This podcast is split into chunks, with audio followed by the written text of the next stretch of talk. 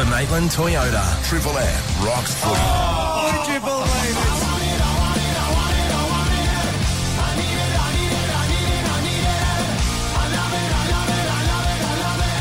Triple M NRL Prime Time. Welcome back, Triple M NRL. We rock the footy, care of Maitland Toyota, Jim Callan, Michael Hagan, Mark Glanville with us as we continue the build-up. Titans and the Knights on the Gold Coast. One player not there for the red and blue, and maybe we won't see him again for the rest of the season, given there's only one game left. Does join us now, though, Bradman Best on the line. He's at the local footy, in fact, but he's here with us right now. Bradman, great to have your company, mate. Look, a hamstring drama. What's the latest? Yeah, I had a little hamstring drama there at training. It was just a grade 1 little tear in the muscle. So, yeah, I was saying 3 to 4 weeks. So, yeah, sadly that's probably my season done. Righto. So, yeah, ruled you out with one round to go then. Yeah. Mate, any chance you might have tore that hammy running for the bus? No, I didn't get a chance to run for the bus. They already took off. Running for the cab, mate. He doesn't miss you. MG hasn't changed, Brad. You know that. No, that's good. And the other thing he said, that you might have done the runner from the restaurant, not paying the bill, mate. I don't know if that's true either.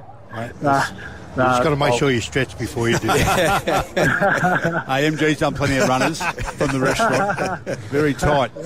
Very tight. Mate, it's been a tough couple of weeks, as we know, on and off the track. Look, is it always as bad as sometimes as it seems when you're inside the four walls?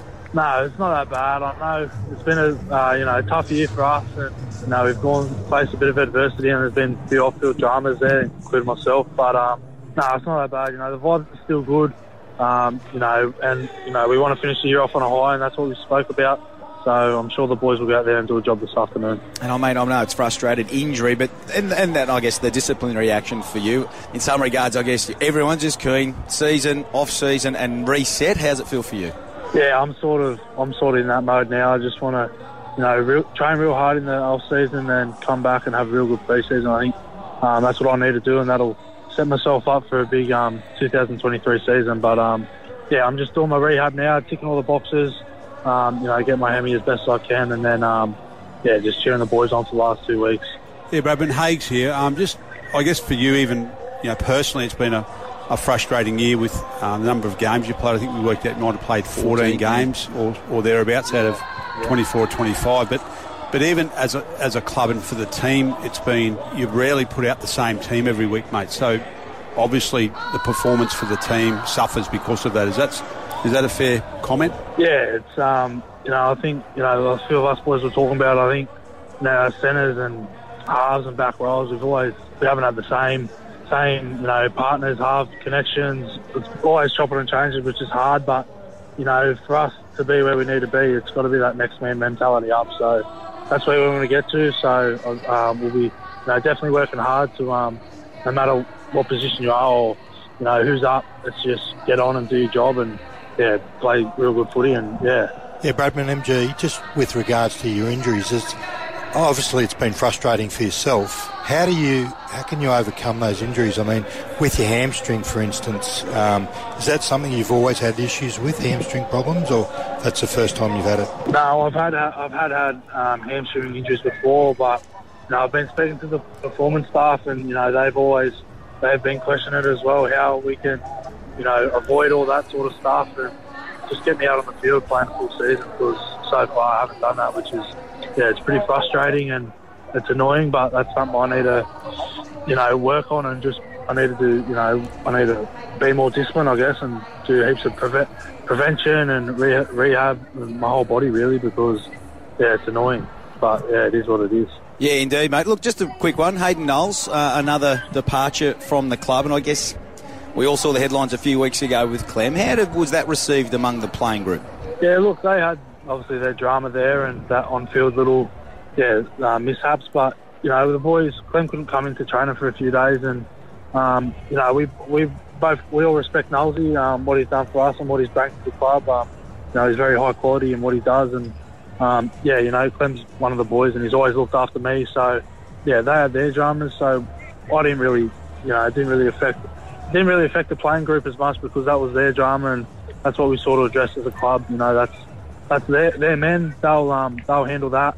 And, they did. They got over it. But yeah, I guess the club's come to the conclusion, and Hayden Knowles is part of the club now, so I guess we just have to move on, and indeed. And point of moving on, Christian, what a lovely debut last week and a great story. Half the crowd apparently were related to him from what we gather. He had plenty of people watching. Just tell us a bit about him and how much he's been enjoying the last week and getting another crack at it today. Yeah, he's loved it. I think he soaked up the whole week last week, and so he should. You know, he's worked real hard in the pre-season. He come from Manly as well, so new club for him, and you know, he just put his head down and worked really hard, and yeah, you know, he's been real good. He's been asking heaps of questions. He's been learning off all the older boys.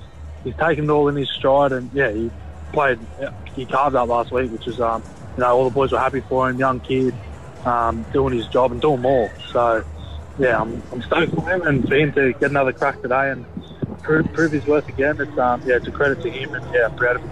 Yeah, just briefly, mate, obviously big game this afternoon on the Gold Coast. Not a place that actually Newcastle have enjoyed that much of luck away, but that form last week, and as opposed to theirs, I can't believe that the Knights are $3 outsiders. What about you? What's the feeling ahead of the Savos game?